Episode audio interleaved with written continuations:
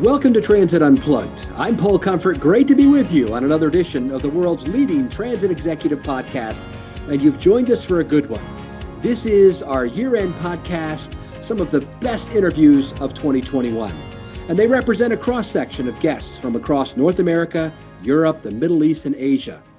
Our guests on today's episode include clips from interviews with Anne Graham, CEO of the National Transport Authority of Ireland, Ahmed Hashem Bahrozyan, CEO of the Roads and Transport Authority of Dubai, Leslie Richards, CEO of the Southeast Pennsylvania Transportation Authority in Philadelphia, Pennsylvania, Nat Ford, CEO of the Jacksonville Transit Authority in Florida, and Jeremy Yap, Deputy Chief Executive, Public Transport Policy and Planning, the Land Transport Authority in Singapore, and Chair of the UITP Organizing Authorities Division.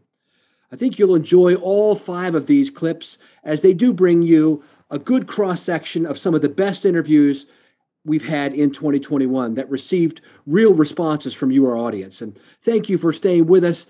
We now are in our fifth year. Hopefully, you can uh, visit us on our website, transitunplugged.com, to see all that we have to offer now with social media and our brand new television show coming up your way with the Transit Unplugged TV coming on YouTube from Las Vegas. Enjoy today's episode of Transit Unplugged.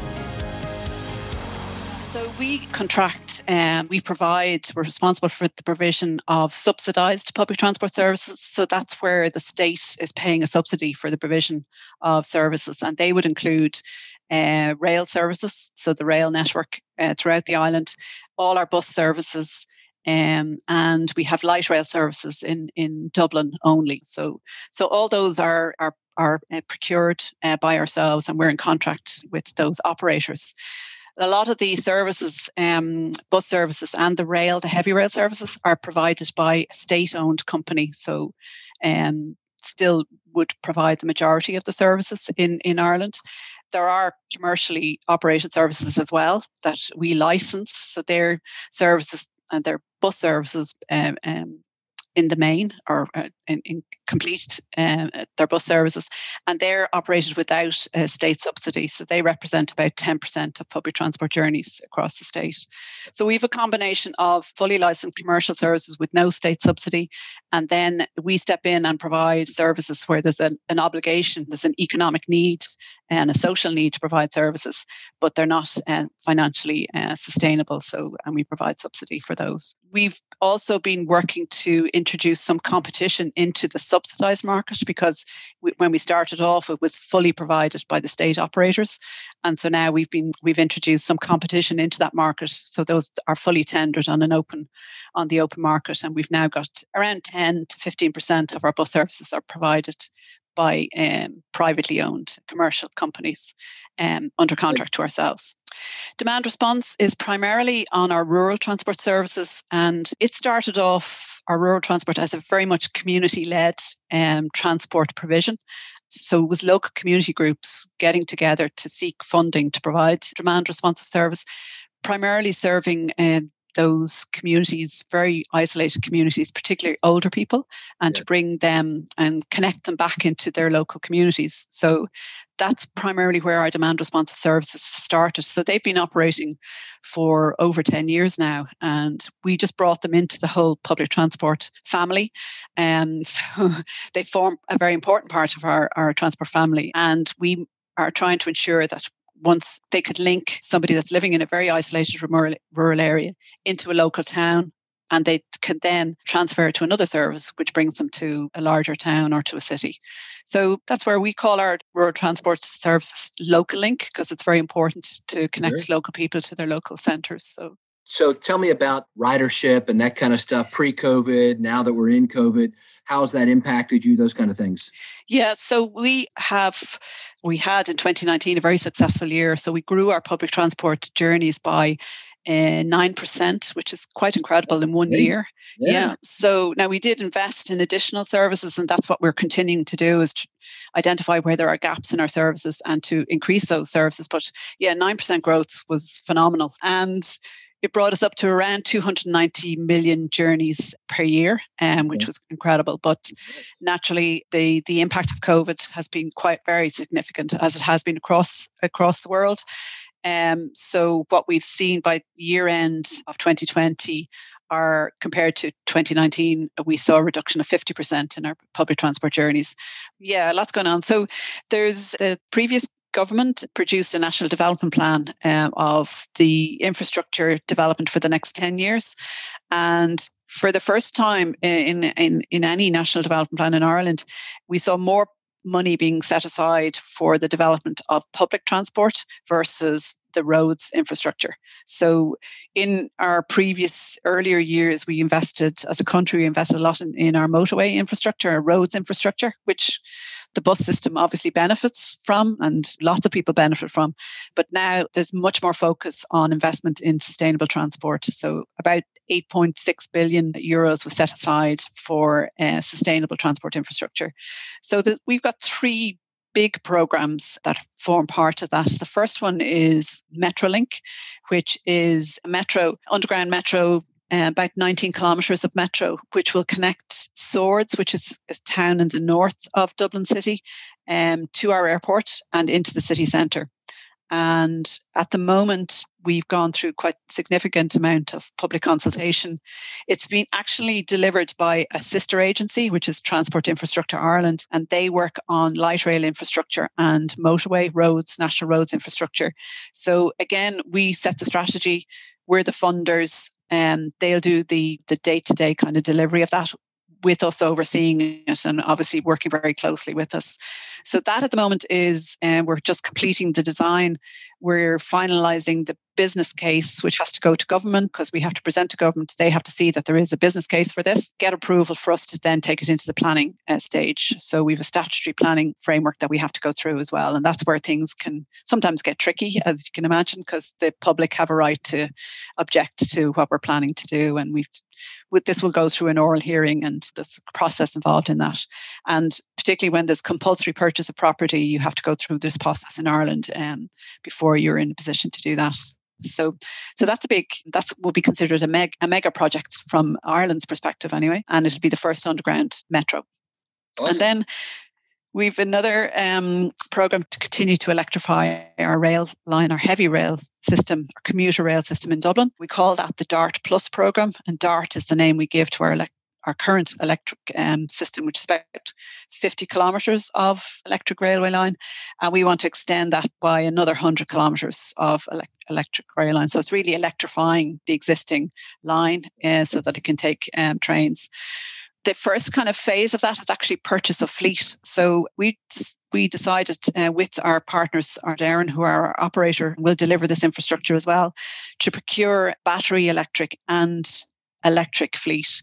So, what we wanted to do was provide the capacity as early as possible in the program without necessarily having the overhead lines to operate the electric fleet. So, that's why we're going for battery electric in the initial phases so that we can actually uh, increase the the capacity of the system because we were definitely constrained in terms of the numbers of people that we that we could carry versus the demand we hope to place an order, or Irish Rail hope to, pl- to place an order um, in the next in this quarter, or maybe the certainly early 2021 for um, a significant amount of, of rail fleet.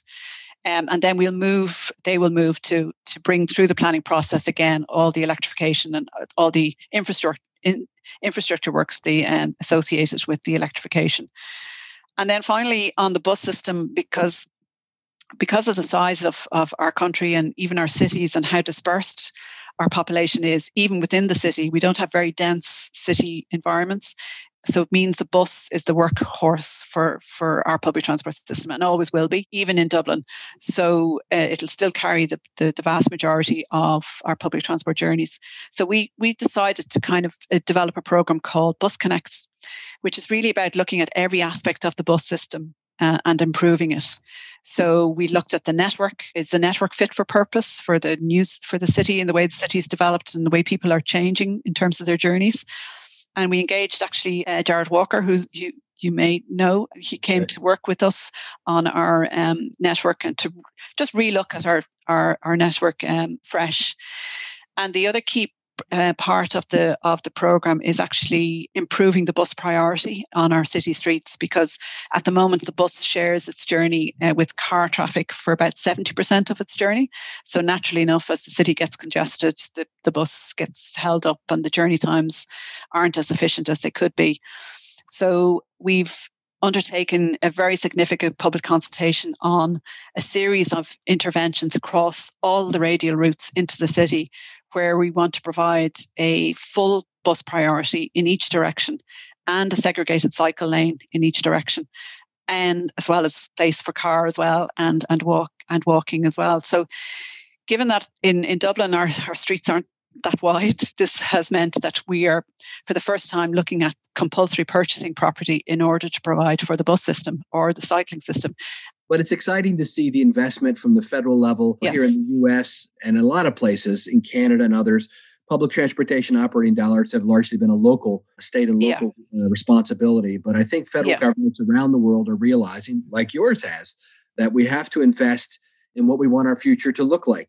We yeah. can't just let things happen we have no. to take intentional action and to if we want a cleaner, better environment and better mobility for our people, I think you're you're setting an example for the rest of the world, Anne. Oh, I'm delighted to hear that. Delighted. well, we're very excited about it. We we believe that it also makes financial sense and economic sense as well, because the cost of congestion, of car congestion, if it's let let you know increase year on year, is very significant. Like we estimated that if we did nothing that the cost just in Dublin will be 2 billion euros per year of, of congestion. Wasted productivity kind of yeah, thing. Wasted time, yeah, journey times, all that. So, so there's huge economic benefit, and particularly in the bus system because the cost of the infrastructure is quite low. It's really a roads project. It's really about re you know relining your streets basically. It's not right. it's not huge more investment compared to a light rail or heavy rail system.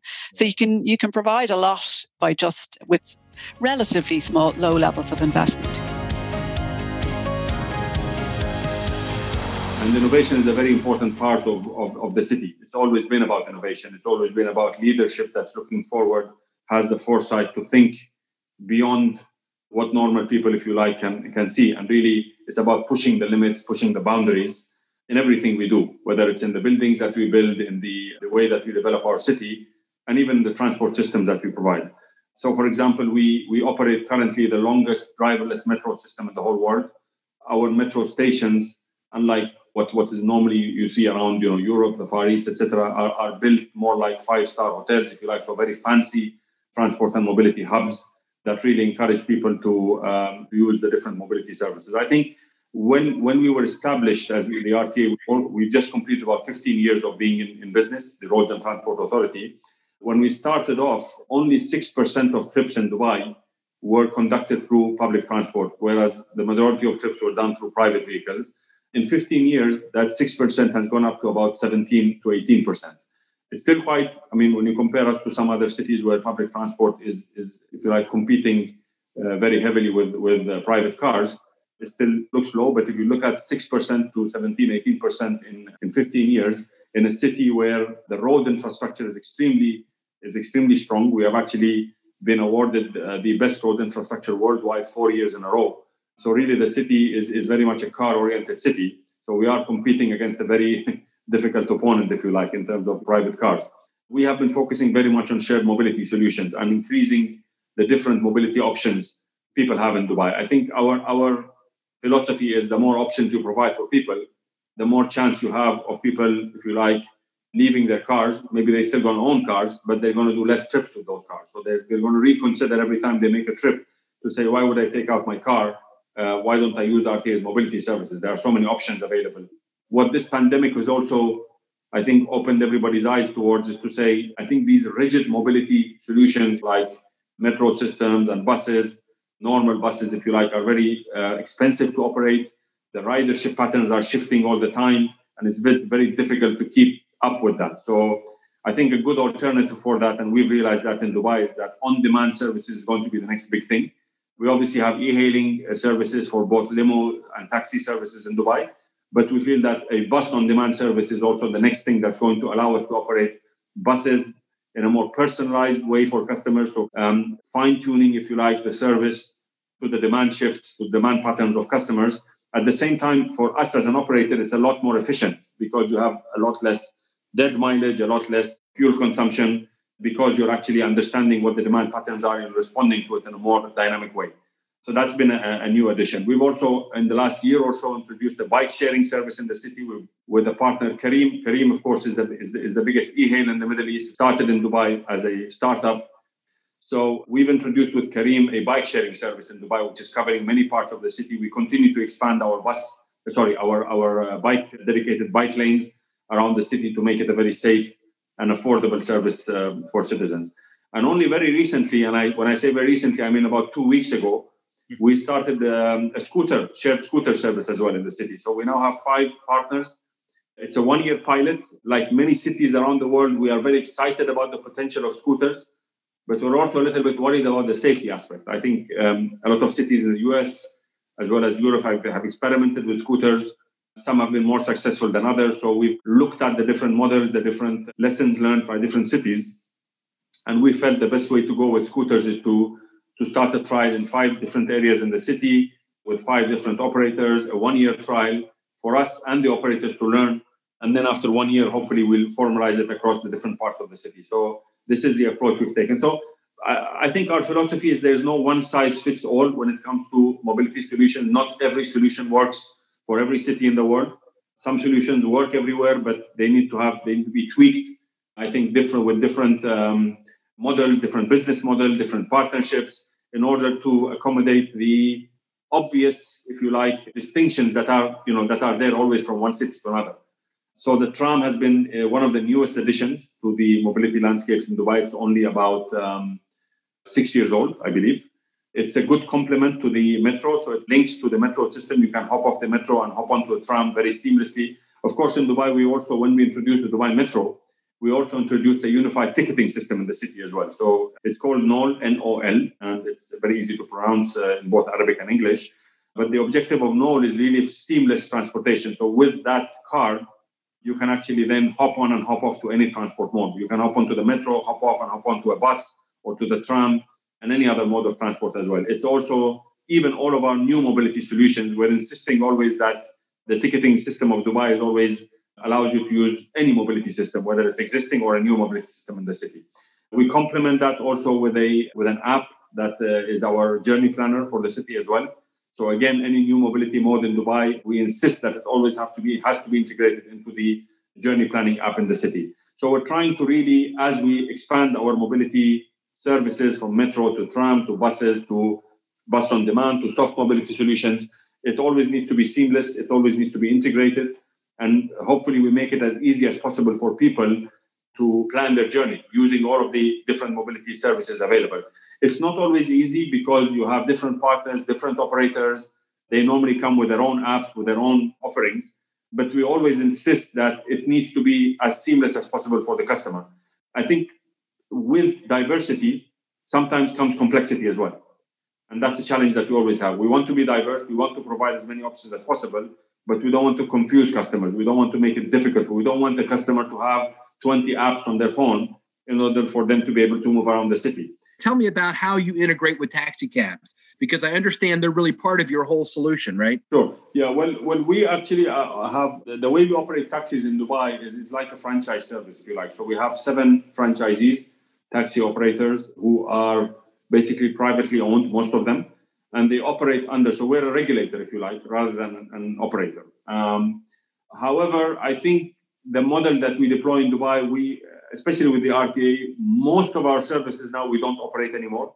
We still operate public transport buses, but I think post Expo we're hoping to move away from from operating and outsource that as well. The metro is outsourced, the buses are franchised, etc. So we're really moving away from operation and more into a role of, of a regulator, organizer, responsible for quality assurance of the service. Now, in some cities around the world, and I've seen this, I don't really like this model. The, the, the regulator is normally saying, listen, taxis are operated by private companies, it's their business, they manage the service, we're really not that involved. For us in Dubai, it's a little bit different. We always want to make sure that we have control of the quality of the service. So it's very important that even if we're not operating a service, we don't take shrug, if you like, shirk away from the responsibility that the, the service is still our, the quality of the service is still our responsibility, even if we don't operate it ourselves. Now, this means that we have about, as I said, seven franchisees uh, that operate taxis. We have 11,000 taxis, 23,000 taxi drivers in the city. And if we're not going to depend on technology and cutting edge technology to manage the quality of the service, it's going to be impossible. Since you mentioned Matthew, I think Matthew Matthew is a little bit sick and tired of, of, of, of having meetings with me where I'm always pushing him to say, listen, what's next? Technology innovation, what's coming next in the taxi field? We need to improve. We need to have better control over the taxi service. We need to, even though we're not in the taxi in the cab where the driver and the passenger are there together, we need to know what's happening there. We need our cameras to be telling us. We need AI to be basically telling us what's what's what's being done properly, what's what's going wrong in taxis for us to be able to take action. So the technology that Trapeze deploys in taxis is very advanced. We, we believe it's also one of the uh, most advanced uh, systems worldwide. We have telematic devices in all our taxis. We have cameras in taxis which allow us to always be aware of what's going on with any taxi trip. There are certain, if you like, mis or bad practices that taxi drivers deploy anywhere in the world, not just in, in Dubai. We like to use the technology to, to, to manage things like black trips, to manage things like disputes between the customers and the taxi drivers. And I think the fact that also we, we have introduced in the last couple of years, also through a partnership with, with the private sector, we've introduced e-hailing to taxis in Dubai. I think that has helped the taxi industry as well because in most cities around the world, when e-hailers like Uber came in, it affected the business of taxis. It really, you know, brought down their revenues. It, it, it brought unwanted competition for cities, it was great because for customers, they had choice, but the taxi industry really suffered in many cities around the world. For us, I think we embraced e-hailing and we allowed the, the Ubers uh, and Careems to, to provide the e-hailing service in the limo sector. Now, in Dubai, the limo sector means, if you like, a premium taxi service or an upper class taxi service. And we then introduced with the in RTA in partnership with the taxi companies, we introduced e-hailing to taxis. And really that helped the taxis compete with the limo, if you like. So it, actually uh, allowed them to flourish uh, rather than having them uh, suffer suffer through e-hailing um, services. So, as I said, we embrace innovation and we welcome innovation and we want people to bring innovative ideas to the city and try it out here. But also because we're fast in decision making, I think that's a big competitive advantage for our city as well. Um, we, we, are able to make quick decisions for changes in regulation, changes in policies that allow us to embrace innovation. Because with innovation, sometimes you have clashes between innovative ideas and what the laws and regulations say. And uh, rather than fight innovative ideas, we actually fight the laws, if you like, and fight the regulations and try to bend and tweak regulations in order for us to be able to bring innovation to our city. So I think that is going to continue. We, we are going to see the world is always going to see new innovative ideas in terms of mobility and shared mobility and soft mobility. And we want Dubai always to be the place for companies to think, listen, let me go and talk to the government in Dubai because I think they will be the first government that will welcome us and allow us to experiment and to try our solutions. So that's one area. I think the other area for us is, is, is autonomous. I think we believe in autonomous mobility. We believe it's going to be the future for several reasons. I think when you talk to any um, of the leading companies worldwide that are working on autonomous mobilities or um, autonomous cars in general and transportation, I think they will tell you that the biggest driver for them is saving lives and over 90%, of course, 90, 95% of accidents happen because of human error. We lose over a million lives worldwide to road accidents. It's, it's sad. And, and I think uh, if you talk to any company, they will say that saving lives is their main priority. Now, if you talk to any government also, I'm sure saving lives from road accidents is also a priority. So that's, I think, where the private sector and government come together when it comes to autonomous transport. There are, of course, other other benefits. I think the the biggest drivers for us, of course, is safety and saving lives. It's also, hopefully, when you take the driver component out of any transportation mode, be it a bus or a taxi, you're actually saving a lot of money because the driver is quite an expensive cost element. And then hopefully that saving of money can be passed on to the customer. So really it's about making transportation and mobility cheaper for people and then becomes more inclusive. And speaking of inclusivity, again, it's about people uh, who today have difficulty having access to mobility systems, like people of older age, the elderly, kids, for example. Really, it's opening the door for, for people, for mobility to be all inclusive and to bring everyone into the picture, if you like. So, so these are the drivers. you know, most of our listeners are in the transportation industry, and most have aspirations to move up, and so they like um, uh, seeing other career paths. So tell us about your career path, Leslie. Sure. So I think, like a lot of people who are in transportation, you know, I fell into the transportation industry. Was always interested in working with communities. I was always fascinated by how they how they operated, what made some communities work better than others. Uh, always interested in quality of life issues. And so, as an undergrad, I studied urban studies and economics. Uh, I then went on to get a master's in regional planning, where uh, I got very interested in environmental issues, particularly water and air issues. I worked for uh, the EPA for a little while in their water division as well as their air quality division. It was there that I got introduced to emissions and uh, some of the air quality work related to transportation. Uh, I then uh, worked for our city planning commission here in Philadelphia for a little bit, the Central Philadelphia Development Corporation. And uh, then I uh, left the workforce for eight years. I was a stay at home mom. I have three children. And uh, for eight years, um, I actually worked very hard. I just didn't get paid very well when it comes to money. Got paid in other ways, but uh, sure. not not when it comes to a salary. Uh, then I re-entered uh, the workforce, uh, working part time for a while. Worked for an environmental engineering firm, and it just so uh, as luck would have it, I interviewed uh, with them, um, and they had just won the largest transportation project in the Commonwealth of Pennsylvania, and that was the I ninety five interchange turnpike uh, connection. And uh, that was the last remaining link of I 95 from Florida to Maine. And it happened to be in Bensalem Township, Pennsylvania. And so we wanted to build that last uh, that last interchange, very large project, uh, over two billion dollar project, and they needed someone to lead their public involvement and help with uh, acquisition and right-of-way uh, acquisition as well as property acquisition issues. And so I was happy to be back at work and, and jumped in. And it was really that project that showed me how much transportation can add to um, the economic development of a region, um, can hurt or help neighborhoods, uh, can really um, impact um, people at their business levels, at their at their you know the communities they choose to raise their families in really enjoyed those conversations and then uh, built up a, a, uh, public involvement department for them there, uh, managed many other projects, worked for a civil engineering firm for a little bit. And uh, at the same time, while I was home uh, as a stay at home mom, I got involved with my community and I helped with our first township day. I always say my first transportation project was um, running the pony rides at our township uh, day. And I did pretty well. And um, and just really enjoyed being part of the community that way. I got bucked off the horse. Exit. No one, no, everyone was safe.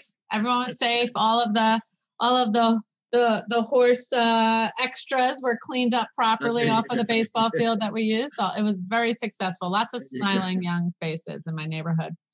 Uh, but from there, I, I was asked to join uh, our park and rec board. I ended up chairing our board when we did our first um, master plan of all the parks, really looking at them as a network. Then uh, I uh, joined our planning commission. Uh, and then, to my surprise, was asked if I'd be interested in running for local office, our township supervisor uh, position. And while I had always presented to the supervisors, I really had never had an uh, interest in being on the board of supervisors. Um, after going back and forth for a while, which is pretty typical, um, you know, I decided to run. And uh, at that time, there's five supervisors. At that time, three were running. Uh, we had the chance uh, to make a majority. Um, no surprise, since I served under a Democratic governor, I'm a Democrat. And I live in a majority Republican township. And uh, we thought that if we could take all three seats, you know, we would win uh, the majority for the first time in our township in a very, very long time. So we knocked on a lot of doors. Uh, we spoke to our neighbors, and to our surprise, as well as the townships, we won all three seats. And uh, so that was very exciting. Uh, good, can, doesn't it? Yeah, yeah. It's nice to be in the majority. That's what I have to say. And uh, so we did a lot of interesting things uh, with my background. We did a lot of stormwater projects, open space preservation, um, as well as economic development, obviously roads and bridges, and uh, and as we move forward, we needed to do some uh, farmland preservation. And I went in front of the county board of commissioners and I thought, wow, there's a job where you get to make all of these, you know, important decisions that impact our quality of life. You get paid for it, and it's during the day because the uh, local elected stuff. I'm working part time at the environmental engineering firm. I have the three young kids at home. You know, my husband's been traveling a lot for his work, and uh, you know, you fit it in where you can. And I thought, uh, well, this this could be an interesting opportunity. So again, mimicking my township role. Uh, lived in a majority at the time Republican county. This would be the first time that we could take over the uh, the majority. So you know, my profile was interesting to the county party of what we had done and how we did it. Um, and uh, long story short, we won, and we were the first Democratic majority in Montgomery County, Pennsylvania, in over 140 years. And so that was very exciting. Uh, what I did not know about politics was that that's kind of a big deal in Pennsylvania, uh, the third largest county, over 800,000 residents. And so when you do things, um, you get the attention that Philadelphia, Pittsburgh, and, and Montgomery County get. And uh, so drew some attention. I got to go to the White House. For, um, I also was one of the few women in elected office at that time uh, in the area. And uh, I met a man, uh, a, a, businessman in Central PA, Tom Wolf, uh, at the time. And we started a relationship. He was very supportive of what we were doing. I let him know how we were consolidating departments, how we were moving forward, the things that we own, went back to our core mission of what a county should do, making difficult decisions. Uh, he runs for governor and in looking uh, to fill his um, to fill uh, his support network and his cabinet um, in our conversations. Obviously, thrilled uh, that I got to be his uh, Secretary of Transportation. I, I got to be the first female uh, to fulfill that role as well. And uh, so we got to move forward on a lot of diversity and uh, inclusion initiatives, as well as making sure that we had a transportation system, you know, for the 21st century and move forward how we worked with our communities and uh, and PennDOT Connects and changed a few things there. Uh, so that was wonderful. I also got to be the first female chair of the Turnpike Commission here uh, in Pennsylvania. And that's where I really got to know the chairman of the SEPTA board, who is a Pennsylvania Turnpike Commissioner. We worked through a lot of very difficult issues, contentious issues at the Turnpike, um, financial difficult issues. And uh, I'm always embarrassed to say I didn't see the opportunity, but um, back in uh, April of 2019, after a board meeting, he asked if I'd be interested in coming back uh, to my home, which, which, is southeastern Pennsylvania, and uh, leading the sixth largest transit agency in the country. And so we started to talk, and I realized uh, the opportunities uh, to work with our communities on the ground to really help, um, uh, particularly communities of color, disadvantaged neighborhoods, making sure that they had opportunities, making sure that we could get them to opportunities, to jobs, help their quality of life. Um, it really seemed like a, a, a, wonderful opportunity for me when I was excited about one that um, you know my past experience uh, would be really helpful. And like I said, I was just embarrassed I didn't see that opportunity ahead of me, but I'm glad that he did, and so here I am.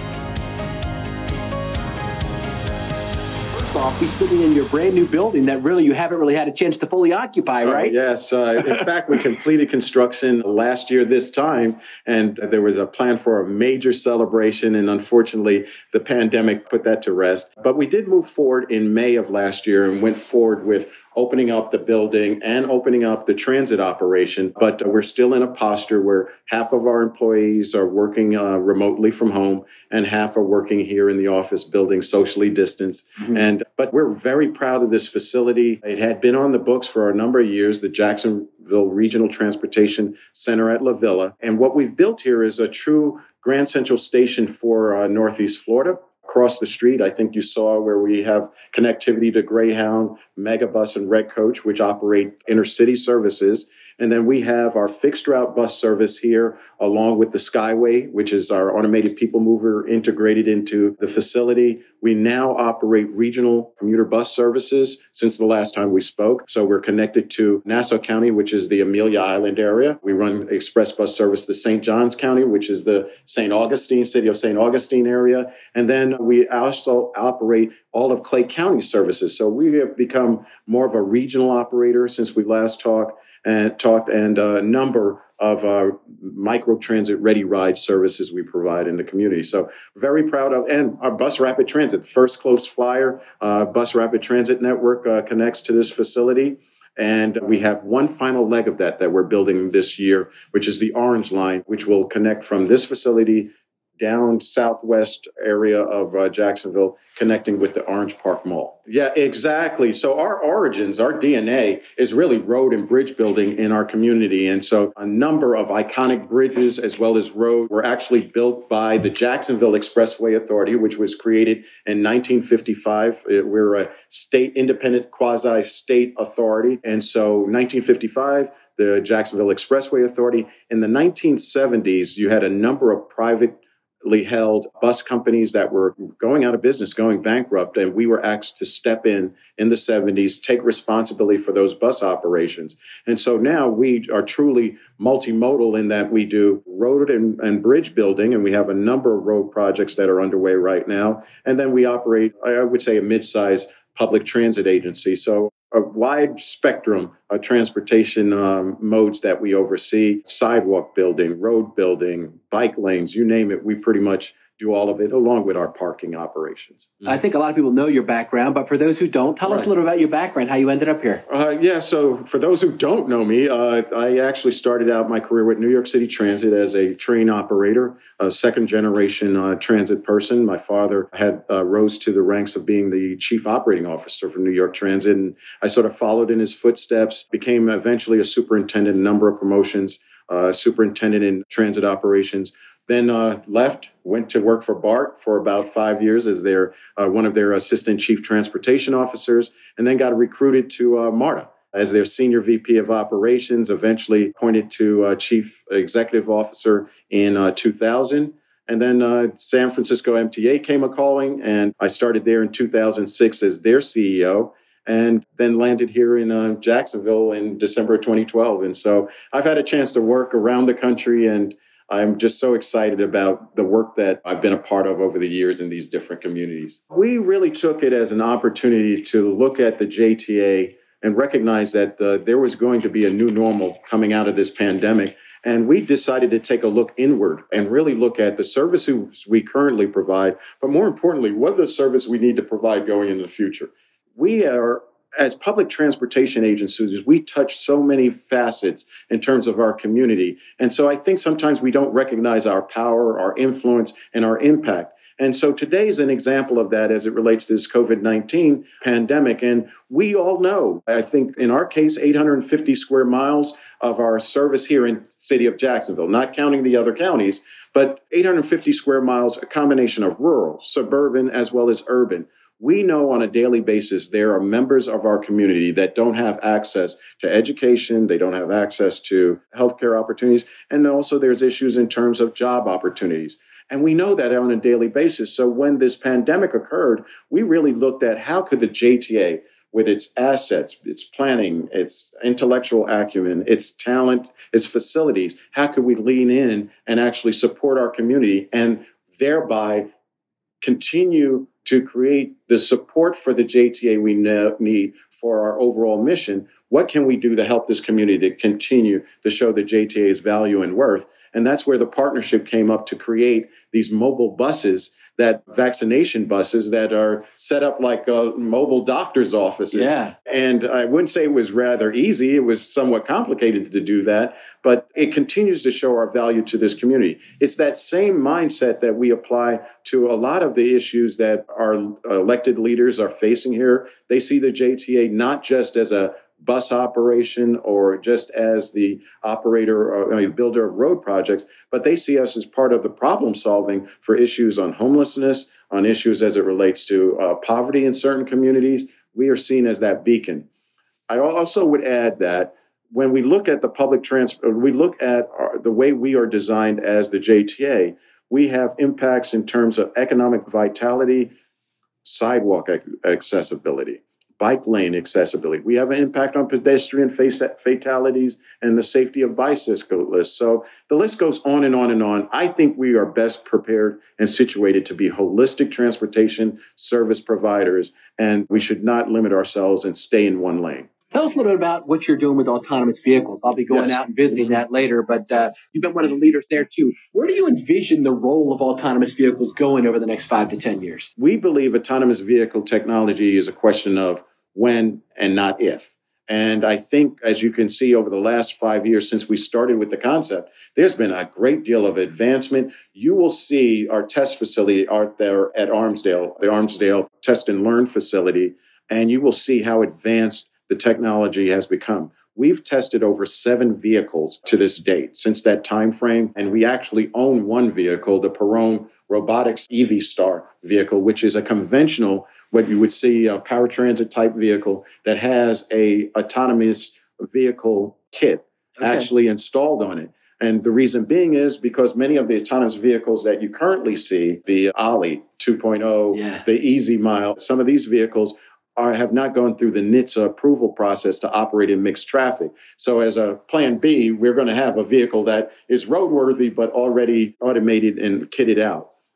We believe that this technology is, uh, again, question not a question of if, it's a question of when. We need to make the smart decisions at the right time. Our test and learn facility has afforded us the ability as the JTA to actually go back to OEMs and now they're working in partnership with us because our test facility has actually identified what we call the golden 20, which are 20 requirements that we feel is necessary for an autonomous vehicle to operate in a public transit environment. And so you'll hear about that later today when you go to our test facility. And that has advanced the JTA's staff and team to be, I think, uh, on the cutting edge in terms of this technology. Well, uh, you kind of let one out of the bag. We are working on a vertical. Uh, really? Yes, yeah. So we have meetings set up. We've met with a couple of uh, vertical takeoff companies. When you look at particularly Jacksonville, we have International Airport. You have the world-renowned Mayo Clinic.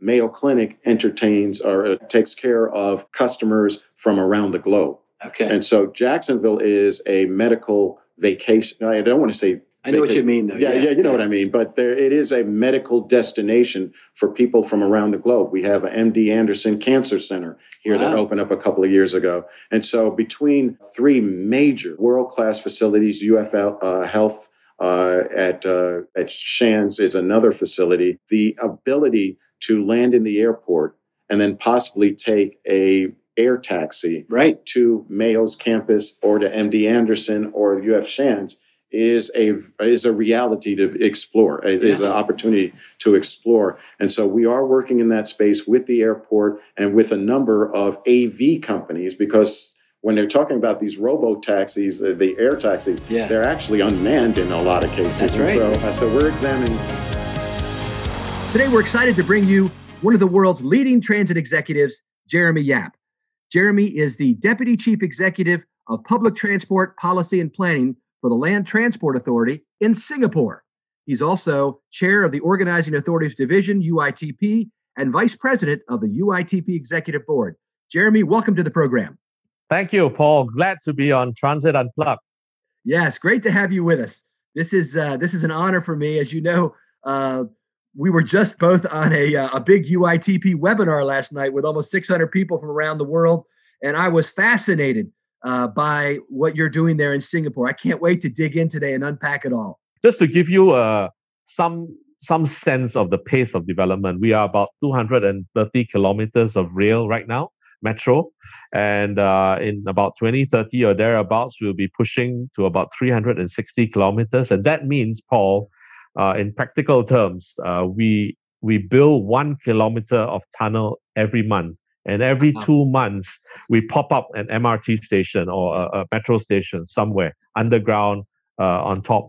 And that goes on all the way until 2030. That's the pace of uh, construction that is uh, that we have to undergo in order to develop and expand a more comprehensive network, which is the backbone of the transport in Singapore crucial. So, so just to give you an idea, we have spent over 60 billion recently on the expansion of new lines, on re- renewal, big renewal projects in in signaling, in comms, in uh, uh, uh, power and track circuit.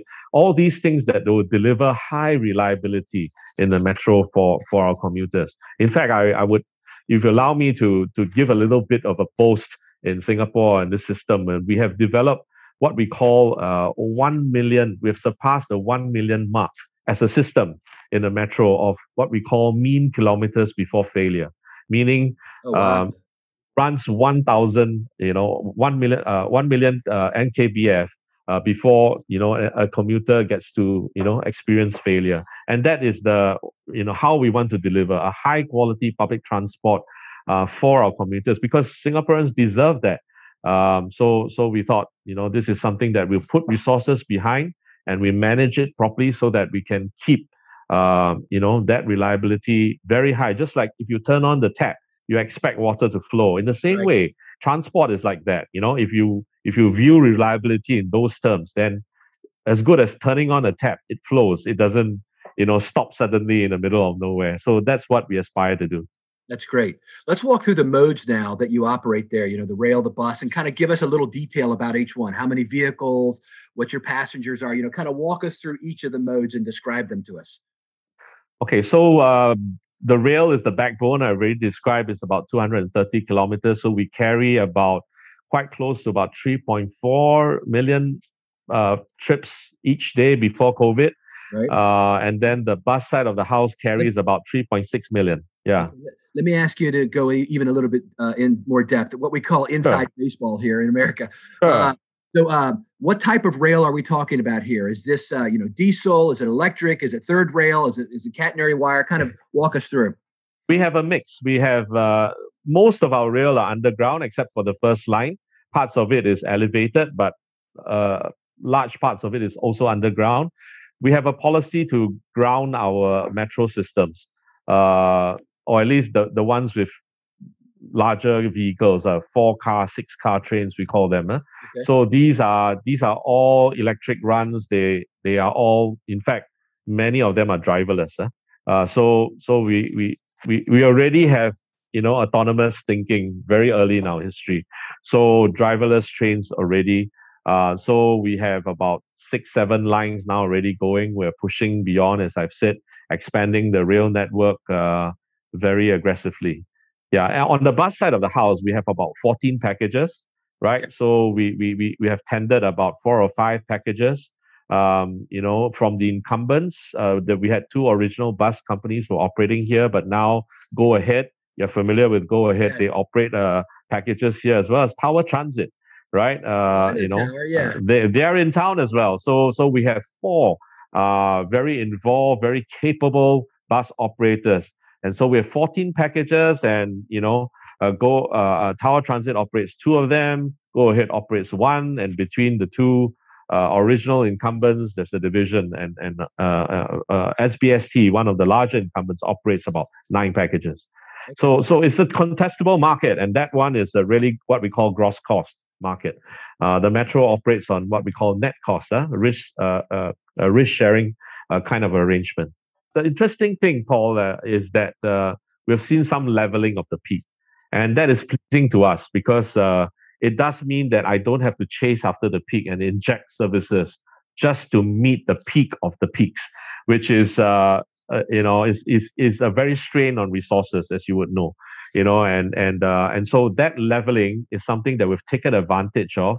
It's something that we, you know, uh, never waste a good crisis, right, Paul? So, as Winston Churchill said, uh, make sure that when you know COVID serves it up to you, you make sure that you shape it in the way that you like it. So, when we saw the peak leveling, uh, the the off peak rose, and so you know we, we saw it uh, arise a couple of percentage points. It was pleasing to see. So that even as the ridership recovers, it didn't recover in the shape in the sh- same form it recovered in a in a more distributed manner and that was pleasing and that's something that we seek to entrench and shape because something that is positive you want to shape it actively rather than just let it evolve yes that's happening all over the world as you know jeremy is that transit agencies are taking this this crisis moment as an opportunity to reevaluate and um, reevaluate what services they're offering. Focus on what are our what is our core mission?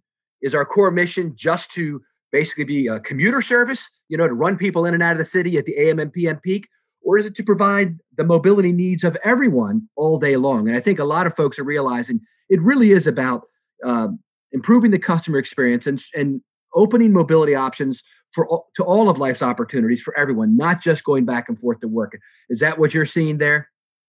Yes, Paul, and and I, I couldn't agree with you more. I, I think a good mobility system needs to be not just integrated but inclusive. Inclusive in the sense that you expand the options and the commuters have are empowered by the choices, the options that they have. So land transport is very intricately interwoven with the land use planning process. So the urban design, uh, the whole development process. We have an interagency platform which works very closely. We have a concept plan of land use together with the other sectors. Going out 40 years, we look ahead. Every 15 years, we do a midterm review, you know, and we go through various uh, scenarios, population scenarios, employment scenarios, track the flight path, not just on a planning level, but on an execution level, right? We make sure that the land use is tightly coupled with transport. So whether it's TOD, you know, that's the practice here as well. I talked about integrated transport developments. That's a feature here where we couple land use very closely, the timing of parcels that are coming up, uh, where are the population centers, you know, and we guide the infrastructure development to where the catchment is. And that's so important, right? Because that's where people uh, work and play and, and, and, and, and, and need to do and go about doing their daily business. Thank you for listening to this special edition of Transit Unplugged in depth with a selection of some of our favorite episodes from 2021. And next week is our special end of the year episode at Transit Unplugged. Paul and I and a few special guests talk about what transit's going to look like in 2022 and what we think some of the hottest trends and advancements are going to be next year. Now, as always, if you have a question, comment, or like to be a guest on Transit Unplugged, feel free to email us anytime at info at transitunplugged.com. So until next week, ride safe and ride happy.